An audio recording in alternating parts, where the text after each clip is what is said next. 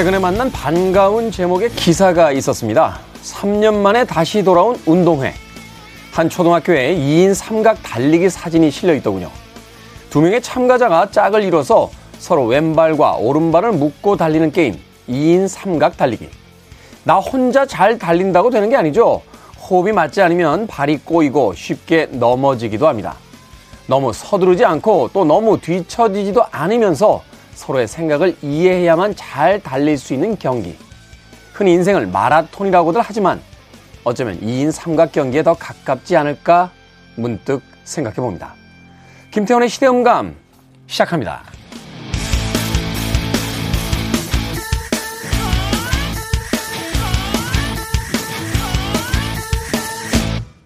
그래도 주말은 온다. 시대를 읽는 음악 감상회 시대음감의 김태훈입니다.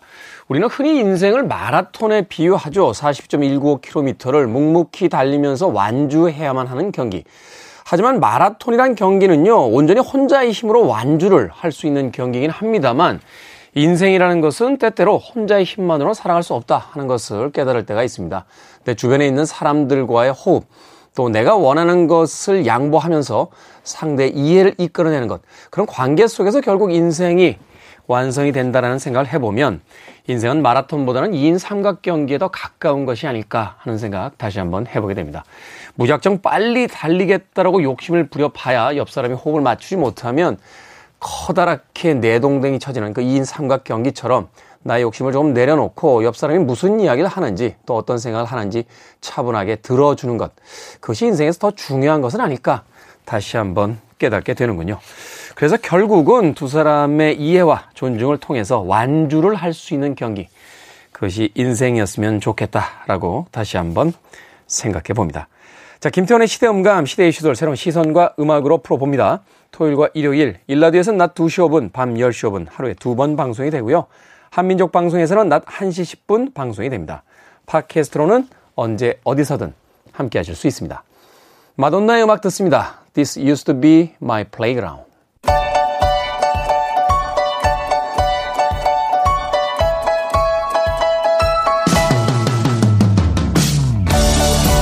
우리 시대 좋은 뉴스와 나쁜 뉴스, 뉴스 Good and Bad, KBS 경제부의 박혜진 기자 나오셨습니다. 안녕하세요. 안녕하세요. 오늘도 정세배 기자는 어디론가 갔군요. 지난주에는 박혜진 저... 기자가 아, 안 계시더니 두 분 혹시 뭐 싸우신 건 아니죠? 아, 저 이제 정세배 기자 좀 보고 싶어요. 저를 피하는 걸까요? 그러니까 누가 누구를 피하는 건지는 모르겠습니다만 정세배 기자, 박혜진 기자, 박혜진 기자, 정세배 기자가 함께 자리에 나오는 그날을 좀 기대해 보도록 하겠습니다. 오늘은 박혜진 기자 혼자 뉴스 Good and Bad 진행을 맡아 주시겠습니다. 자, 오늘 어떤 뉴스부터 만나볼까요? 오늘 bad news부터 만나볼 텐데요. 네. 경부고속도로 서울 요금소 부근에 검은색 승용차 한 대가 버스 전용 차선을 달리는 모습을 제보자분이 찍으셔가지고 그걸 저희 KBS 측으로 보내주셨어요. 승용차 하면은 버스 전용차로 들어가면 안 되는 거안 되죠. 네. 그러니까 뭐 다른 승용차들은 옆에 이렇게 멈춰서 있었는데 버스 전용 차선을 이제 열심히 달린 거죠. 네. 이 제보 영상을 보면 차량 후미에 외교 번호판이 선명하게 찍혀 있었다고 합니다. 음. 그러니까 사실은 외교 차량도 당연히 허용되지 않은 시간에 버스 전용 차로로 달리는 거 위법이거든요. 그렇겠죠? 그렇죠. 어. 버스가 아닌 승용차가 이 규정 시간에 버스 전용 차로를 이용하면 운전자 6만 원의 범칙금을 내야 하고요. 벌점 네. 30점도 받게 돼 있어요. 야, 벌점 30점이면 적은 벌점이 그렇죠. 아니에요. 네. 확인을 해봤더니 해당 차량이 우즈베키스탄 대사관의 차량이었다고 합니다. 이 또 번호판 연번이 1번인 거 봐서는 대사가 탑승하고 있었을 가능성도 있다고 해요. 음. 그래서 이제 대사관 측에 문의를 해봤더니 전화로는 설명이 어렵고 방문하면 입장을 밝히겠다. 또 이렇게 얘기를 하고 또 외교관 면책 특권이 있는데 기사를 낼 때 외교부와 상의를 하고 내야 되는 거 아니냐. 그리고 공간 차량을 이렇게 촬영하는 거는 사생활 침해가 될 수 있다. 이렇게 적반하장식 반문을 했다고 합니다. 전화로 설명은 안 되고 방문하면 입장을 밝히겠다. 그것도 이상하고 면책 특권이 있다라고 하는 건 자기들이 법을 어겼다라는 걸 인식하고 있다는 이야기고. 그렇죠. 그리고 대사 탑승 여부는 또 긍정도 부인도 안 하는 태도로 일관을 했어요. 그리고 기사 낼때 외교부와 상의하고 내야 하는 건 그 언론 보도의 그 독립성을 예. 네, 기사 낼 때 어디다 허락받고 네, 기사를 내는 말도 안 되는 겁니다.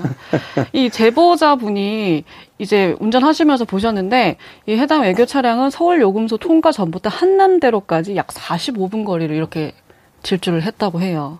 우리나라 사람들 참 준법 정신 투철하잖아요. 사실 이제 그쵸. 버스 전용 도로, 고속도로뿐만이 아니라 일반 도로에서 보면 이제 휴일이나 공휴일에는 사실은 버스 전용 도로에 일반 승용차가 들어가도 되는데 음. 그런데도 안 들어가세요. 괜히 괜히 걸릴까 봐. 사실 이제 그 파란 선이 이렇게 그어져 있으면 아, 거기는 괜히 좀 그래요. 예, 네. 저기 들어가는 거 아니야 음. 하면서 음. 그만큼 참 그 막히는 시간에도 어, 그 공공교통수단의 어떤 그 뭐라고 할까 편의를 위해서 어, 수용차들로 그 선을 침범 안 하는 게 우리나라의 대부분의 음. 국민들인데 아무리 외교관이지만 그래도 미안한 마음 정도는 있어야 되는 거 아닙니까? 그러니까요. 이런 반문은 좀 이해할 수 없네요, 정말. 음. 이거 강제 집행은 안 되잖아요. 어찌됐건 면책 특권이 있는 거니까. 그렇죠. 이게 이게 교통 딱지 자체는 피할 수가 없는데 말씀하신 것처럼 경찰이나 지자체가 압류나 이런 강제 집행은 할 수가 없습니다. 이게 말씀하신 대로 외교관 면책 특권 때문인데 비엔나 협약에 이런 내용들을 좀 명시를 하고 있어요. 네. 근데 비엔나 협약에 좀 목적을 되짚어 볼 필요가 있는 거 아니냐 이런 지적이 나오는 건데 이 비엔나 협약 자체가 이 외교관의 면책 특권만 명시한 게 아니라 뭐 접수국의 법령을 존중할 것을 특권을 향유하는 자의 의무라고 또 규정을 하고 있거든요. 네.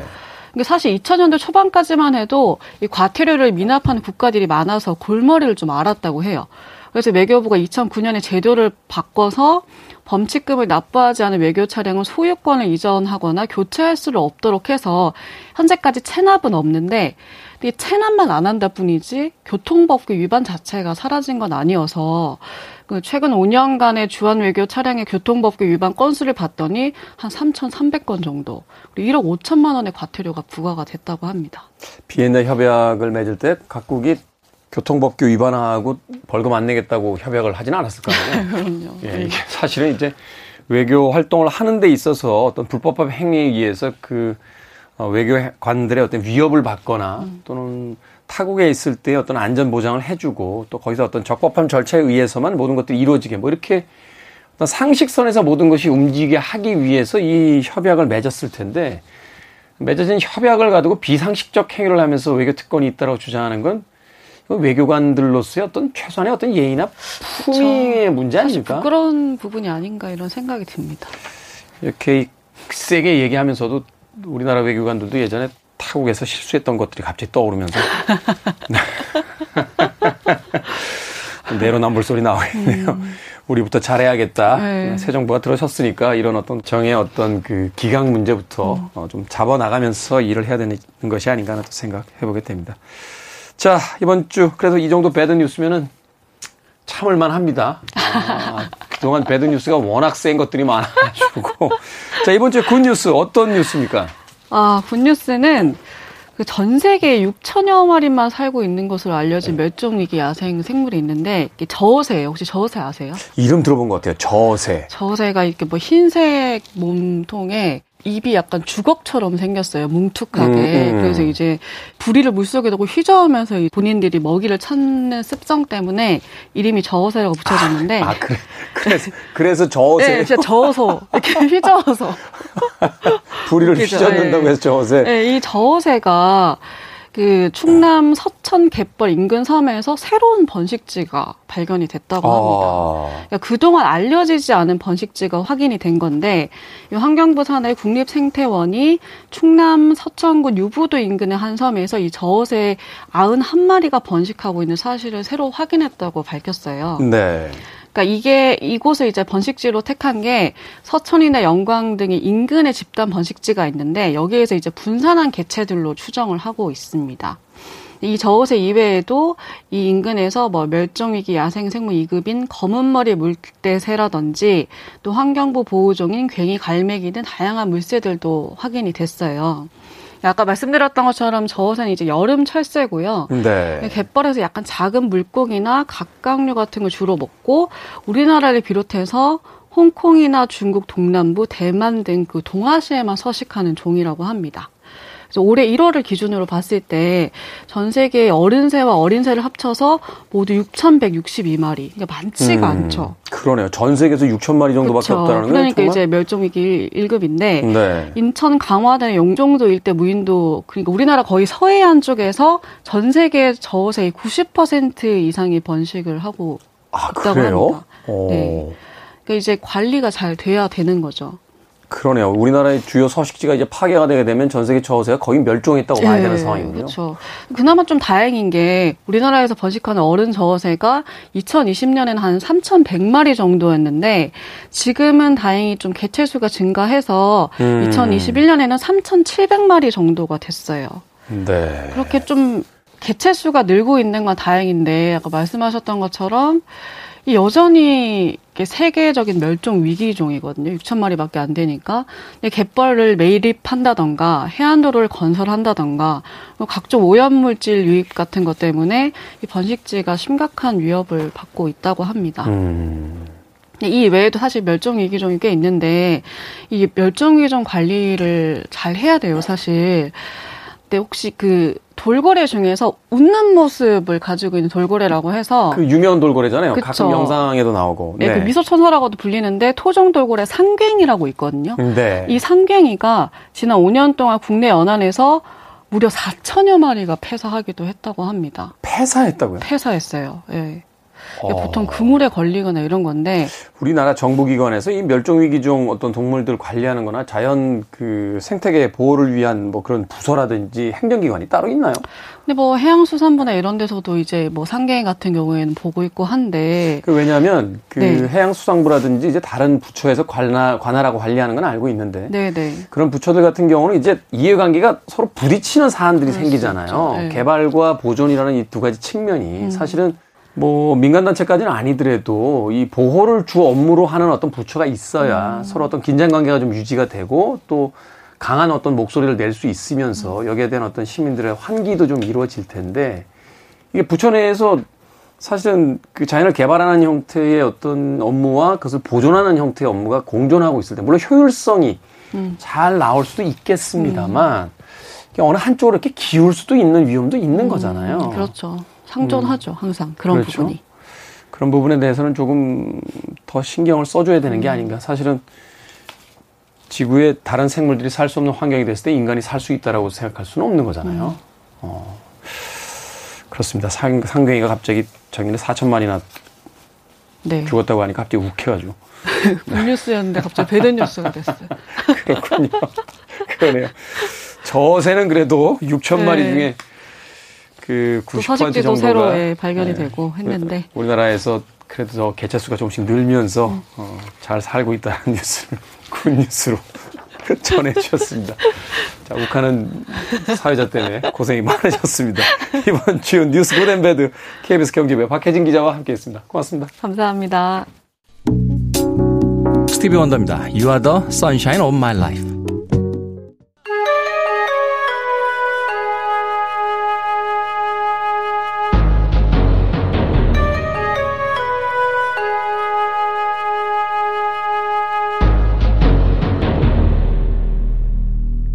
변호사 D의 헌신.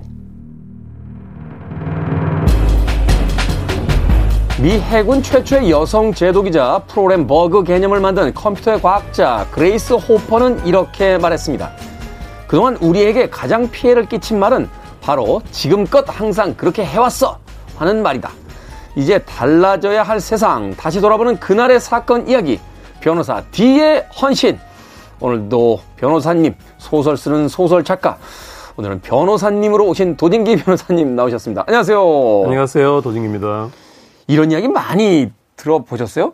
지금껏 다 그렇게 해왔어. 어? 여태 그렇게 해왔어. 하는 이야기. 가장 많이 듣는 것이 법원이죠. 법원. 엄청 많이 들었습니다. 이게 사실 이제 판례법을 쓰는 미국 같은 경우도 그렇고 우리나라가 뭐 판례법을 쓰는 건 아닙니다만 그래도 지난 판결이라는 게 이 판결이라든지 여러 가지 사건에 주요한 영향을 주게 되잖아요. 네.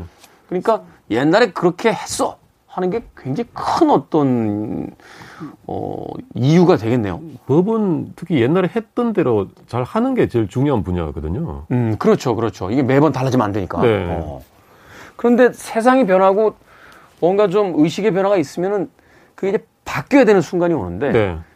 그게 쉽지가 않은 것 근데 같아요. 법 원 변화를 선도하는 쪽이 절대 아니고 음. 세상이 다 바뀌고 나면 마지막에 음. 아 바뀌었구나라고 확인하고 자기도 이제 갈아타는 그런 역할이죠. 그렇군요. 사실은 이제 법이 가장 보수적이잖아요. 네. 이게 뭐 휙휙 변했다가 그 너무 섣부른 어떤 변화가 여러 사람들에게 피해를 줄 수 있기 때문에 항상 가장 최선의 어떤 안정감을 이제 추구하게 되는 건데. 네. 근데 이게 사람들 입장에선 그 딱 과도기에 걸려 있을 때 어떤 법적인 문제가 벌어지게 되면 이게 사실은 굉장히 억울하면서도 조금 그 당시의 상식과는 좀 맞지 않는 뭐 이런 어떤 일을 당하게 되는 경우도 꽤 많이 보셨겠네요.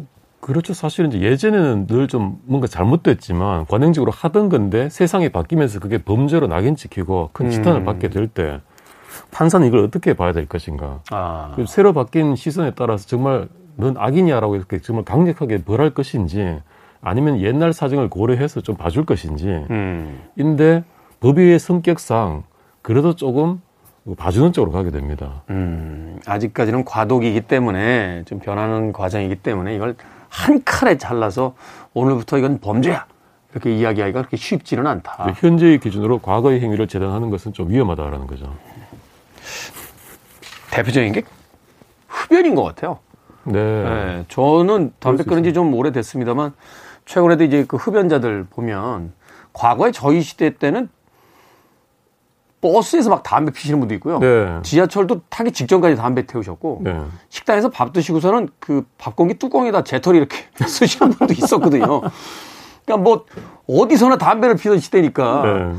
근데 이게 갑자기 어떤 사회적 분위기가 금연 쪽으로 돌아서면서 제 주변에 있는 흡연자들 입장에서는 투덜거리는 사람들이 굉장히 많거든요. 네. 어, 우리가 국가가 우리를 중독자로 만들어 놓고 어, 음. 이제 와서 갑자기 무슨 범법자 취급을 하니까 너무 억울하다 막 이런 분도 있는데 변화에 좀 끼인 세대가 특히 4050인 것 같아요. 그래서 이 음. 변화에 좀 몸을 이렇게 맞춰가기 힘들어 하시는 것 같고 그런 것 같습니다. 음, 네. 뭐 그래도 세상이 변해간다는 걸 인식했다라면 받아들이고 변하려고 해야겠죠. 네.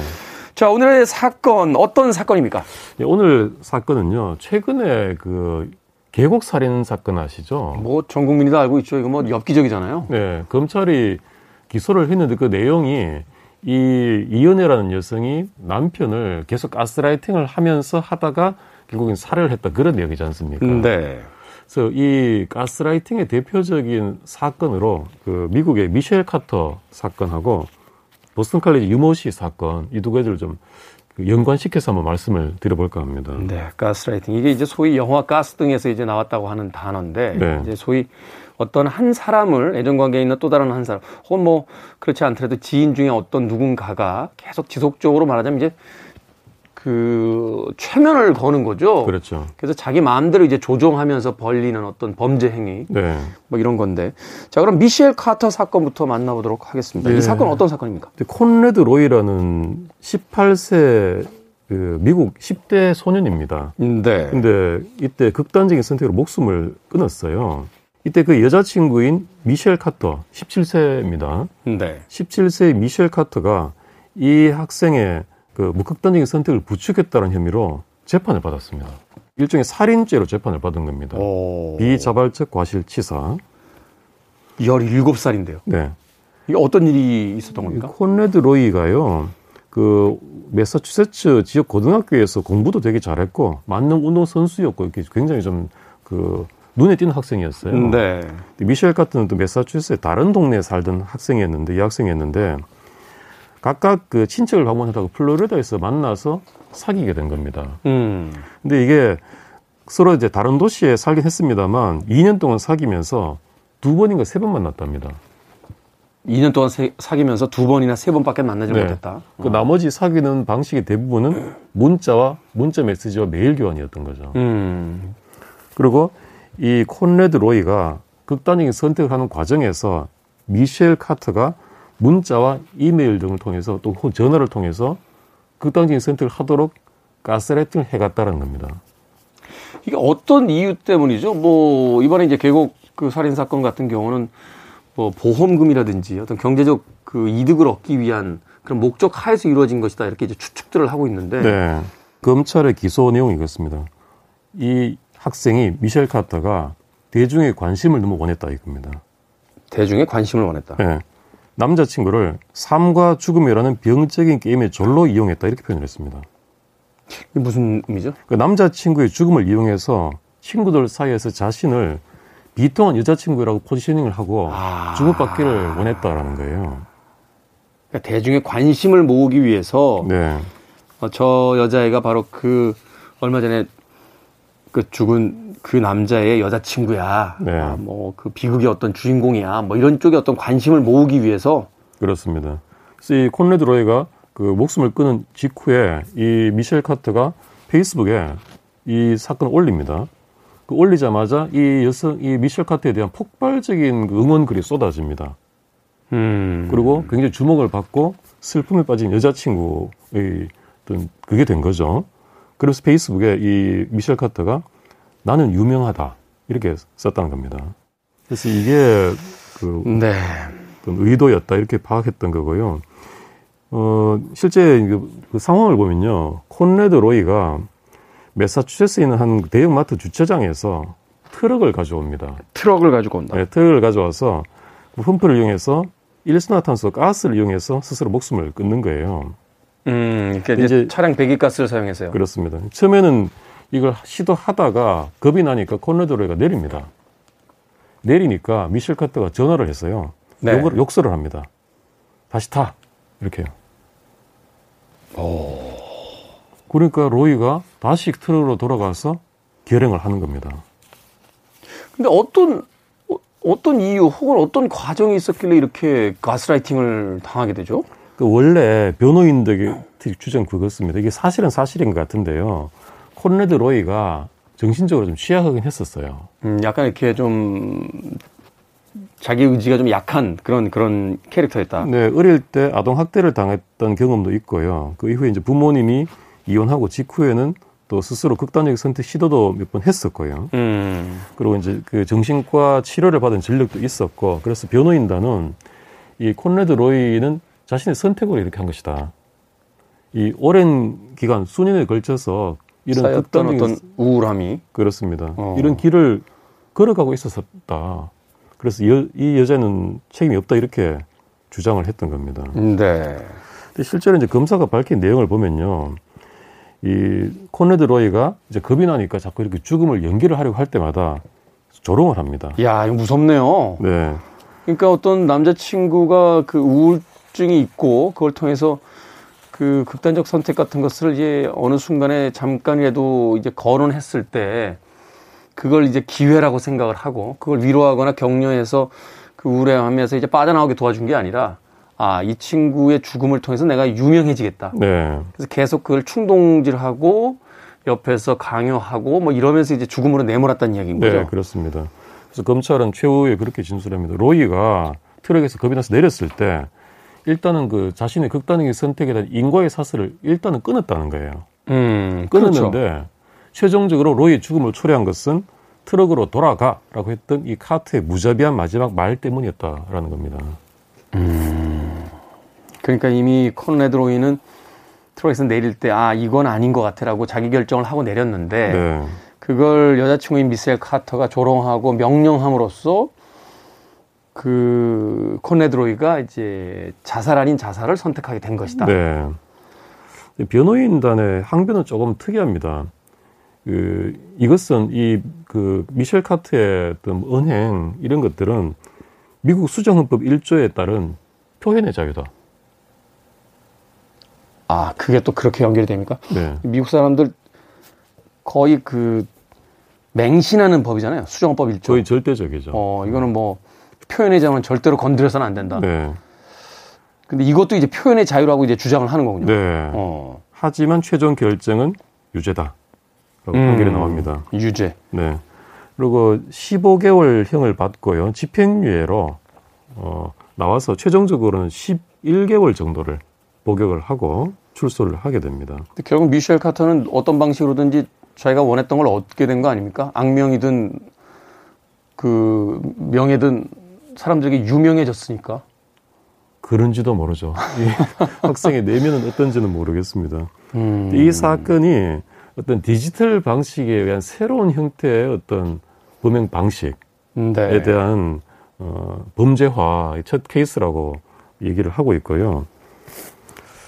이게 굉장히 큰 화제가 됐습니다만 그 몇 년 뒤에 못지않게 화제가 된 그 뭐 악명이죠 악명 화제가 된 음. 사건이 생기는데 바로 보스턴 칼리지 유모시 사건입니다. 보스턴 칼리지 유모시 이거 좀 불길하네요. 유모시라고 하는 거 보니까 한국인인가요? 한국인입니다. 한국 여성입니다. 아. 유학생입니다. 이게 실제 목숨을 잃은 당사자는요. 보스턴 칼리지 졸업반이었던 필리핀계 미국인 알렉산드 우툴라라는 사람이에요. 네. 여기가 이제 생물학 전공이었고요. 당시에는 그 뉴욕 연구원으로 일을 하고 있었는데 이 한국인 유모 씨하고 연인 관계였습니다. 네. 그 한국인 유모 씨도 당시에 그 보스턴 칼리지 그 재학 중이었는데요. 이 우툴라가 졸업식을 앞둔 한 시간 반 전에 옥상에서 뛰어내려서 스스로 목숨을 끊습니다. 졸업식을 불과 1시간 반 놔두고 가족도 다 와 있었어요. 네. 근데 애가 사라진 거예요. 보니까 뛰어내렸던 거죠. 이때도 검사가 여자친구인 유모 씨를 범인으로 지목해서 살인 혐의로 그 비자발적 과실치사 살인 혐의로 기소를 합니다. 음.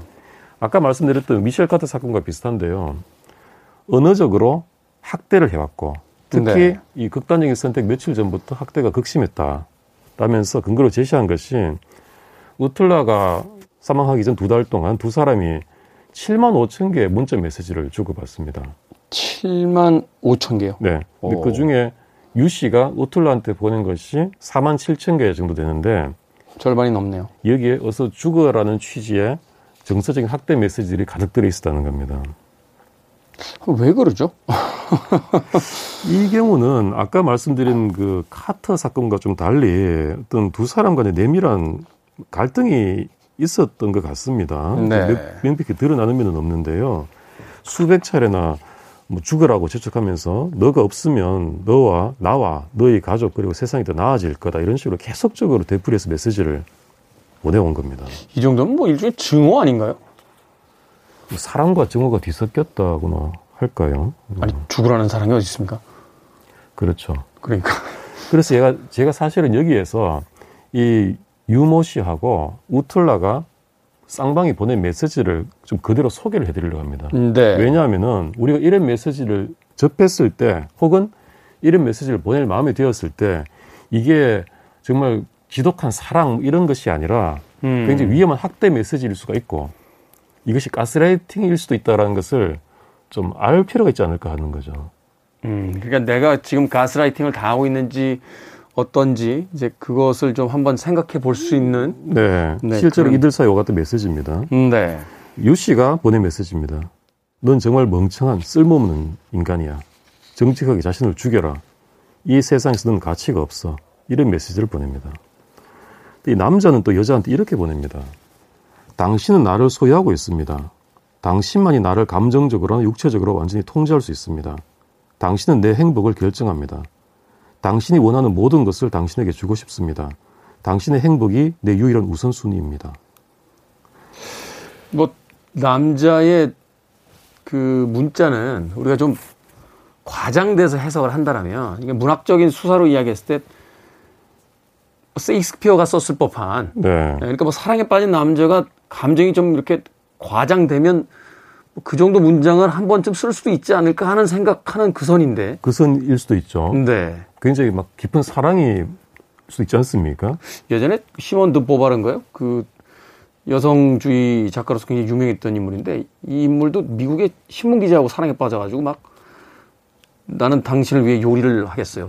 누군가 당신에게 손대면 그 여자는 거기서 즉사할 거예요. 뭔가 이런 이런 이런 연애 편지를 쓴 적이 있거든요. 그러니까 우리 이제 사랑이 좀 과잉되면 네. 그런 표현 정도까지는 쓸 수도 있지 않을까 뭐 이런 생각도 해보게 되는데. 그런데 그 다음에 남자가 보낸 메시지를 한번 들어보시면 좋을 것 음, 같습니다. 음, 네. 그럼 이렇게 보냅니다.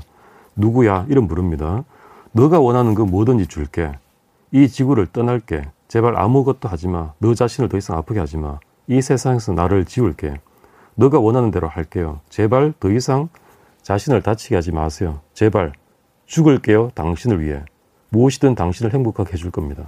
어. 이게 이런 말이 만약에 자기 입에서 나온다면 굉장히 위험한 징후라는 거죠. 아, 이게 사랑이 이게- 아니라는 거. 그러니까 내 입에서 이런 얘기가 나가고 있을 때 스스로에게 한번 물어봐라. 아, 이게 벌써 위험하구나. 내가 이게 내 의지가 아니라 네. 혹시 저 사람에게 가스라이팅을 당하고 있는 것이 아닌지. 그리고 이게 사랑이냐 하는 거죠. 음. 뭐 저는 모르겠습니다만 그냥 이 자- 메시지 자체는 위험해 보입니다. 네. 이런 말을 또 이런 생각을 갖게 되었을 때 그 사람의 심리 상태랄지. 그리고 이 여성이 남자한테 어, 실제적인 협박도 합니다. 그 소셜 미디어에 유서를 쓰고 내가 죽을 거야. 그리고 그 너가 책임 있다고 막 알릴 거야. 이렇게 또 실제적인 협박도 합니다. 네가 죽지 않으면 내가 죽을 거야. 네. 어, 그래서 나의 죽음이 너 때문이라고 세상에다 다 알리고 나는 죽을 거야. 네. 그래서 일종의 남자에게 어떤 선택을 강요하게 되는 거군요. 네. 네가 세상을 떠날래 아니면 그냥 내가 죽은 뒤에 네가 나를 죽였다라고 세상에 오명을 다 뒤집어 쓰고 갈래. 네. 뭐 이러면서 이제 협박을 하는 거군요. 그렇죠. 추측입니다만 남자 입장에서는 여자가 자신의 죽음을 원한다. 여자가 자기를 너무 미워한다. 라는 생각에 차라리 자신의 죽음으로써 여자를 위한다는 생각을 갖고 그것이 사랑이라고 생각했던 걸까라는 어, 의문도 갖게 됩니다. 뭐 사랑이라는 것이 사실 그런 이야기도 하더군요. 이 정신건강의학과 의사분들이 이제 사석에서 가끔 농담 삼아 이야기하실 때 사회가 용인한 유일한 정신병이다. 네. 그러니까 사랑에 대한 표현을 이야기할 때 우리가 사랑에 미친다. 저 사람에게 난 미쳤어. 혹은 영어식 표현에서도 이제 crazy in love 이런 표현들을 쓰잖아요. 네. 그러니까 이성적이지 않고 상식적이지 않은 행동을 하게 되는 것. 네. 그것을 사회가 용인해 준 것이 유일한 게 사랑이다. 뭐 이렇게 이야기를 하는데 네. 이게 현대 와서는 좀 의미가 달라져야겠죠. 네. 왜냐면 그것을 통해서 누군가에게 어떤 위협을 가하거나 손해를 입히게 되거나 혹은 상식에 벗어나는 행동을 해서 그 무리를 일으킨다면 그건 더 이상 이제 사회에서 사랑이라고 용인을 안 해주니까요. 그러니까 과거에는 스토킹을 그냥 열렬한 사랑의 한 형태로서 이렇게 봐주던 시대도 있었는데 네. 지금은 그게 명백한 범죄 아닙니까? 그렇습니다. 어, 그리고 이 두 사건 모두 공통적으로 실제적인 압박을 가했다기보다 문자라든지 뭐 통화 이런 것으로 야금야금 정신을 좀 먹어 들어가다가 마치는 죽음으로 내모는 그런 케이스들이었어요. 네. 새로운 형태의 범죄라고 볼 수도 있고요. 그 마지막에 남자가 보낸 문자가 이렇습니다. 마지막 밤을 당신과 보낼 수 있어서 행복합니다. 당신을 마지막 숨이 끊어질 때까지 사랑합니다. 사랑이라고 믿고 몸을 던진 거겠죠. 소름이 돋네요. 갑자기 아 무섭네요 이거. 어. 그리고 재판 끝에 이 여성도 미셸 카터 사건과 많이 대비됐었습니다. 네. 유죄로 인정이 되고요, 최종적으로. 음. 징역 2년 6월에 집행유예를 또 받고, 어, 끝이 납니다. 이게 집행유예밖에 안 됩니까? 한 사람을 가스라이팅해서 이렇게 죽음까지 내몰았는데. 이게 드러나는 직접적인 실행 행위가 없지 않습니까? 가스라이팅이란 굉장히 무형적이고 비정형적인 거거든요. 음. 또 흉기라든지 독이라든지 이런 게 나오는 게 없지 않습니까? 아니면 아예 구체적인 뭐 협박이 있어서 네가 극단적인 선택을 하지 않으면 네 주변 사람들을 뭐 해야 할 거야. 뭐 이런 그렇죠. 이런 게 있어야 되는데 그게 아니라 네가 아니면 내가 죽어. 막 이런 이런 이야기들은 사실은 이게 범죄인지 아니면 좀 극단적인 어떤 애정 관계에 빠져 있는 사람들끼리 그 막 격렬한 어떤 싸움 속에서 나오는 이야기인지 이게 사실 법원 판단 기준으로 뭘 할 수 있는 그런 상황들이 아니니까. 법벌은 원래 포착이 어렵습니다. 게다가 문자 메시지로 야금야금 이렇게 진행이 되어 왔던 거잖아요. 그래서 그나마 요즘 들어와서 이 가스라이팅 개념이 알려지면서 이걸 네. 범죄를 포착하게 된 것인 거죠. 음. 그래서 이번에 계곡 살인도 보면 그, 그, 무- 죽음으로 몰고 가는 그 과정에서 그 엄청난 가스라이팅이 보이지 않습니까? 사실 저도 그 기사를 계속 쳐다봤습니다만 일반적인 사람들이 잘 이해가 안 가는 게 그 남자 피해자가 그 남편이 굉장히 그, 그 일반적인 어떤 사회인이었고 또 어, 사회 어떤 통념상 굉장히 좋은 직장에서 그 고연봉을 받을 만큼 또 인정을 받았던 사람인데 어떻게 이런 사람이 그런 어떤 그 가스라이팅을 당할 수 있을까? 네. 나중에는 그 뭐죠? 그 끼니를 해결할 돈이 없어서 만 원만 그 보내달라는 그런 어떤 애원까지 하게 되는 이런 상황들을 봤을 때 이게 과연 네. 어떤 일이 벌어지기 때문에 이런 상황까지 가게 되는가 이게 굉장히 좀 궁금했거든요. 그러게요. 그러니까 그 남자분의 마음속에서는 그게 아내에 대한 사랑이라고 생각했을 수도 있겠습니다만, 음. 어, 좀또 보는 각도에 따라서는 위험할 수도 있지 않겠는가 하는 생각도 네. 해보게 되고요. 네.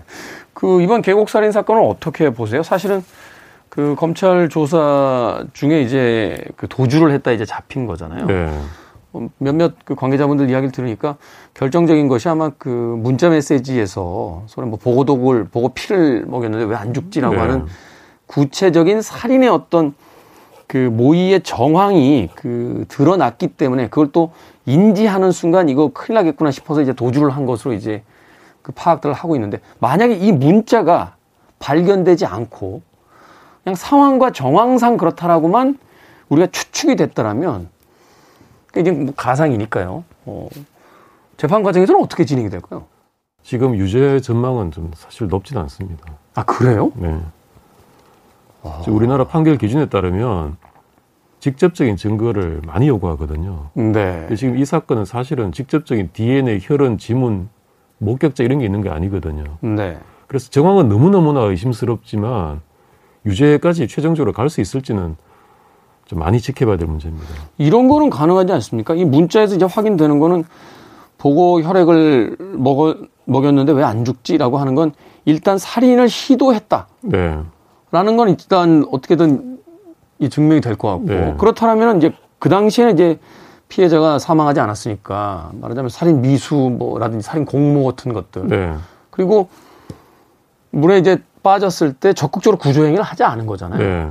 그러면 그건 또, 또 다른 어떤 법적 조치를 좀 할 수 있는 부분들이 있는 거 아닙니까? 기소가 된 것은요, 물에 빠뜨렸는데 구조 조치를 안 했다는 내용을 기소가 된 것은 아니고요. 그것은 사건 실체와도 다르고, 의도적으로 살해의 계획을 가지고 물에 뛰어들게 만들어서 사망케 했다라는 내용이거든요. 아... 근데 그게 단지 구조를 안 했다라는 그 많은 인정, 뭐, 입증할 수 있겠습니다만, 이건 살인으로 기소를 해야 되고, 그렇게 기소를 한 것인데, 그것이 입증되는 기회는 좀 여러 가지 허들이 음. 굉장히 많이 있고, 지금 선생님이 말씀하신 그런 그 문자 메시지 같은 거는 정황 증거죠. 정황 증거. 아, 그러니까 결정적 증거, smoking gun이 될 수가 없는 부분. 네. 그리고 그러네요. 앞서 제가 이야기했던 것처럼 물에 빠졌는데 적극적으로 구호활동을 하지 않았다. 이것도 사실은 증명하기가 쉽지 않은 거네요. 네. 그것도 어려운데 전체 살인 계획 과 실행을 입증하는 것은 너무너무나 어렵다라는 거죠. 참 무섭네요. 이게 사실 이제 보도와 어떤 우리들의 추측으로는 이건 명백한 살인이다라고 생각을 하고 있지만 네. 이게 법정에 갔을 때는 전혀 다른 문제가 될 수 있다라는 거. 오늘 그... 말씀드린 미국의 두 가지 사건도요. 문화 수만 건의 문자로 그 죽음을 몰고 갔습니다만 기껏해야 과실치사가 인정되고 집행유예를 받았습니다. 여기 비교한다면 쉽겠느냐는 거죠. 그러네요. 뭐 문자를 무려 7만 개, 그 중에서 4만 7천 개 이상의 문자를 보내서 여러 가지 어떤 가스라이팅을 했다는 것이 명백하게 이 디지털 문자로 증거로 남아 있음에도 불구하고 결국은 그 살인 혐의를 입증하기는 쉽지 않고. 네, 물론 뭐 범행 성격은 완전히 다릅니다만 현재 직접적인 증거를 요구하는 우리나라 판례 기준이 있기 때문에 아, 참 앞으로 좀 두고 봐야 될 것 같습니다. 그러니까 최소한 피해자를 뭐 밀었다거나. 그렇죠. 예, 뭐그 살해하기 위해서 어떤 약물을 샀다거나 뭐 체내에서 그것이 검출된다거나 뭐 이런 이런 것들이 있어야 된다는 거죠. 최소한 뛰어내리도록 거의 사실상 밀어붙였다, 강요했다라는 거라도 나와야 되는데 그러니까 물리적 접촉이라든지 아니면 뭐 협박했다는 거까지. 그렇죠. 아니면 뭐 거의 뭐 말로 이렇게 몰아갔다는 정도라도 나와야 되는데 그것도 본인들이 안 했다 그러면 입증이 되, 냐는 거죠. 음, 쉽지가 않은 문제군요. 그래서 꼭 여쭤봐야 돼요. 전문가에게. 우리가 법 공부 안 하고요. 어, 술자리 같은 데서 어떤 사람이 이렇게 법에 대해서 뭐 이렇게 좀 문제 있을 때 이렇게 물어보면 우리끼리 앉아가지고 변호사법 위반이죠. 우리끼리 그 법 충고해 주는 거 하여튼 뭐 사적인 자리니까 그냥 야 그거 이럴 걸 뭐 야 그거 그게 말이 돼 막 이렇게 얘기하는데 네.